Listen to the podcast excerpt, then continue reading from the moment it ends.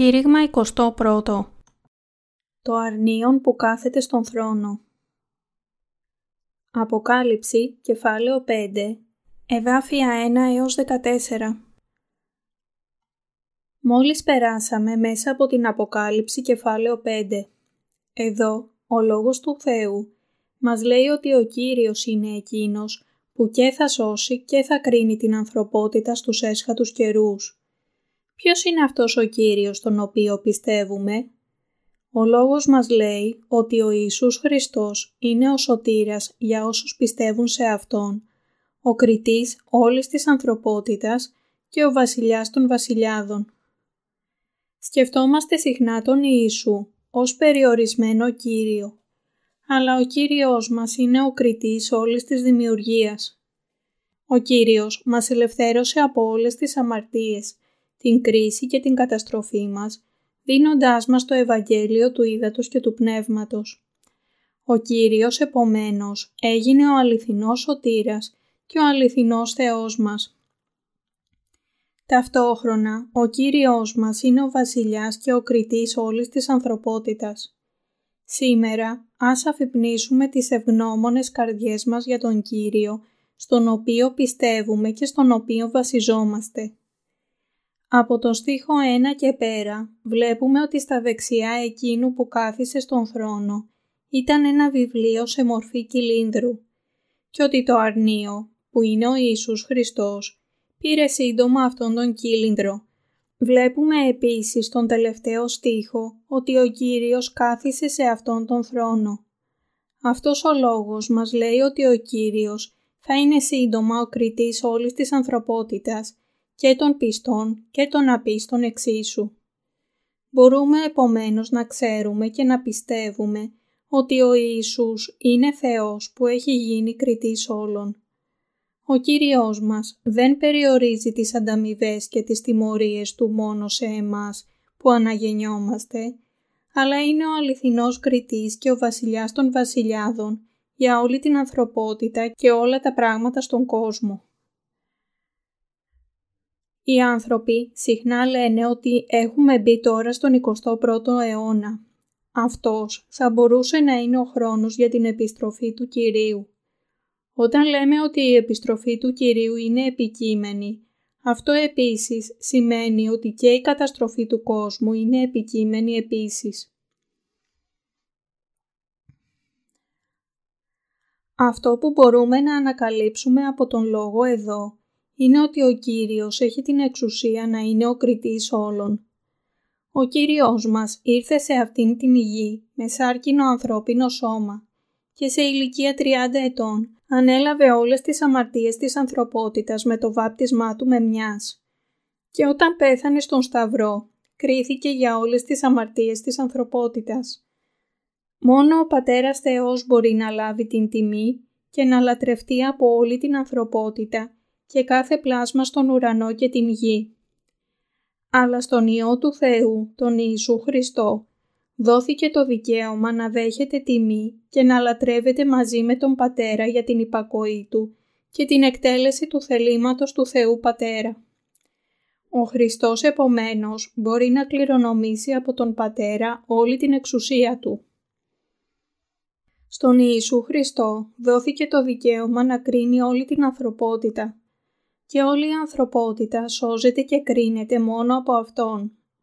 Είναι πολύ ευεργετικό για μας να ξέρουμε ποιος ακριβώς είναι ο Κύριος που μας έχει σώσει.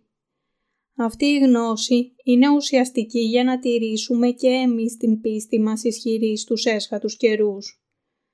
Όταν πιστεύουμε στον Κύριο με σαφή γνώση για το ποιο ακριβώς είδος δύναμης έχει Εκείνος αυτή η γνώση γίνεται μεγάλη δύναμη για μας. Ο Κύριος που μας έχει σώσει είναι αυτός που έχει την εξουσία να κρίνει τον καθένα, είτε για καλό είτε για κακό. Πρέπει να αναγνωρίσουμε και να πιστέψουμε ότι αυτός ο Κύριος είναι άξιος να λάβει την ίδια λατρεία με τον Πατέρα Θεό. Η περικοπή μας λέει ότι ο Κύριος μας ήρθε σε αυτήν την γη και σφάχτηκε ότι με το αίμα του λύτρωσε ανθρώπους για τον Θεό από κάθε φυλή, γλώσσα, λαό και έθνος και ότι τους έκανε βασιλείς και ιερείς ενώπιον του Θεού για να βασιλέψουν στην γη. Η περικοπή στη συνέχεια μας λέει ότι ακούστηκε φωνή αγγέλων στον ουρανό που αριθμούσαν 10.000 φορές, 10.000 και χιλιάδες χιλιάδων που δόξαζαν και λάτρευαν τον Κύριο με δυνατή φωνή.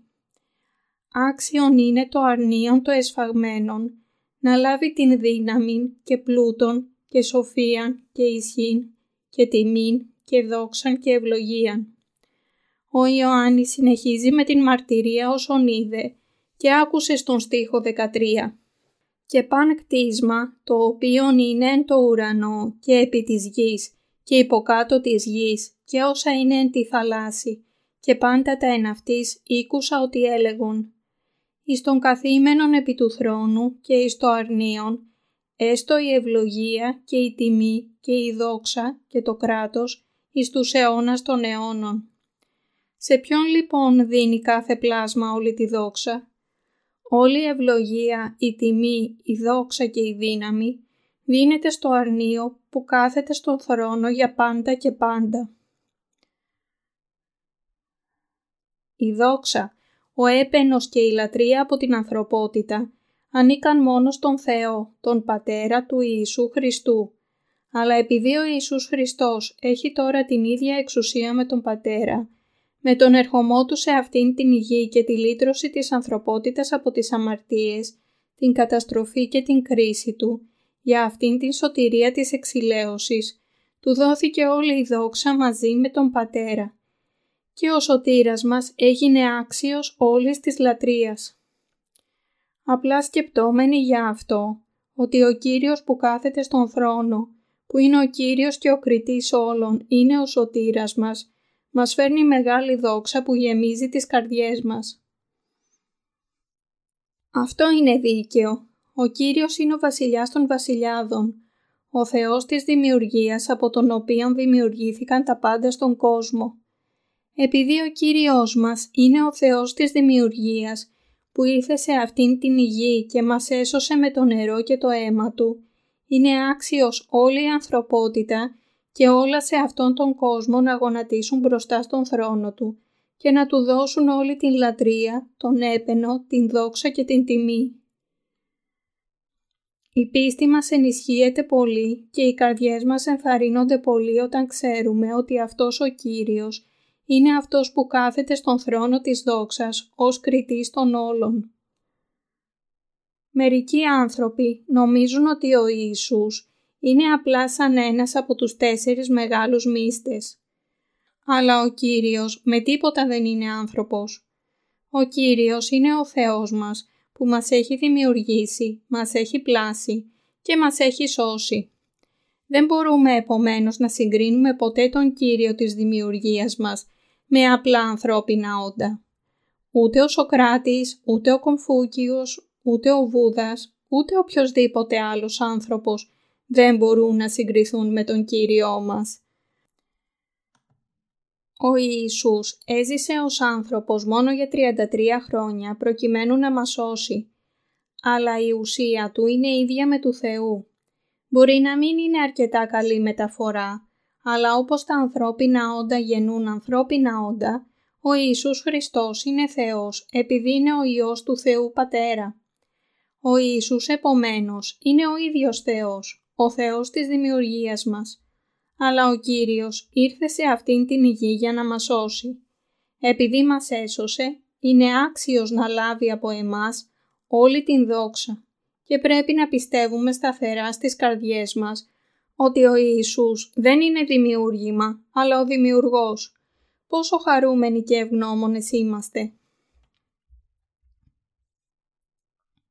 Ο Κύριος μας που μπορεί να κάνει το σχέδιο του Θεού. Κανένας άλλος εκτός από τον Κύριο δεν μπορεί να ανοίξει τον κύλινδρο που είναι σφραγισμένος με επτά σφραγίδες. Αυτός ο κύλινδρος που είναι σφραγισμένος με επτά σφραγίδες είναι ο κύλινδρος της υπόσχεσης του Θεού. Ο Θεός δημιούργησε όλα τα πράγματα στον κόσμο και εμάς μέσω του Ιησού Χριστού. Πριν ακόμα από την δημιουργία, ο Θεός είχε θέσει ένα σχέδιο μέσω του Ιησού Χριστού για να μας κάνει παιδιά Του. Ο Κύριος μας πήρε αυτόν τον σφραγισμένο κύλινδρο για να εκπληρώσει τον σκοπό του Θεού για την δημιουργία και το σχέδιό Του για να μας σώσει και για να κρίνει την ανθρωπότητα. Ο Λόγος του Θεού μας λέει «Και ουδείς η δύνατο εν το ουρανό, ουδέ επί της γης, ουδέ υποκάτω της γης να ανοίξει το βιβλίο, ουδέ να βλέπει αυτό». Κανένας με άλλα λόγια δεν μπορούσε να εκπληρώσει τελικά το σχέδιο του Θεού. Μόνο ο Ιησούς Χριστός μπορεί να το κάνει αυτό. Γιατί; Επειδή ο Θεός τα έχει σχεδιάσει όλα μέσω του Ιού Του. Αυτό επίσης σημαίνει ότι ο Κύριος έχει την εξουσία της κρίσης για να ανοίξει τον κύλινδρο που είναι σφραγισμένος με επτά σφραγίδες. Το σχέδιο του Θεού Πατέρα. Με αυτήν την εξουσία, ο Ιησούς ολοκλήρωσε κάθε πτυχή του σχεδίου του τρισυπόστατου Θεού, αναλαμβάνοντας τις αμαρτίες μας με το βάπτισμά Του και σώζοντάς μας με το να τιμωρηθεί Εκείνος στη θέση μας στον Σταυρό για αυτές τις αμαρτίες. Ο Κύριος μας έχει κάνει ιερείς του ενώπιον του Θεού, ελευθερώνοντάς μας από την αμαρτία με την θυσία Του και την αξία της ζωής Του. Ο Ιησούς Χριστός επίσης έχει κάνει όσους πιστεύουν στην σωτηρία Του να βασιλέψουν μαζί Του. Επειδή ο Λόγος του Θεού μας λέει «Και θέλω μεν βασιλεύσει επί της γης». Όταν επιστρέψει πραγματικά ο Κύριος σε αυτήν την γη, θα κατακτήσει πάλι όλα τα πράγματα και θα φέρει την χιλιετή βασιλεία στην πραγματοποίησή της στην γη.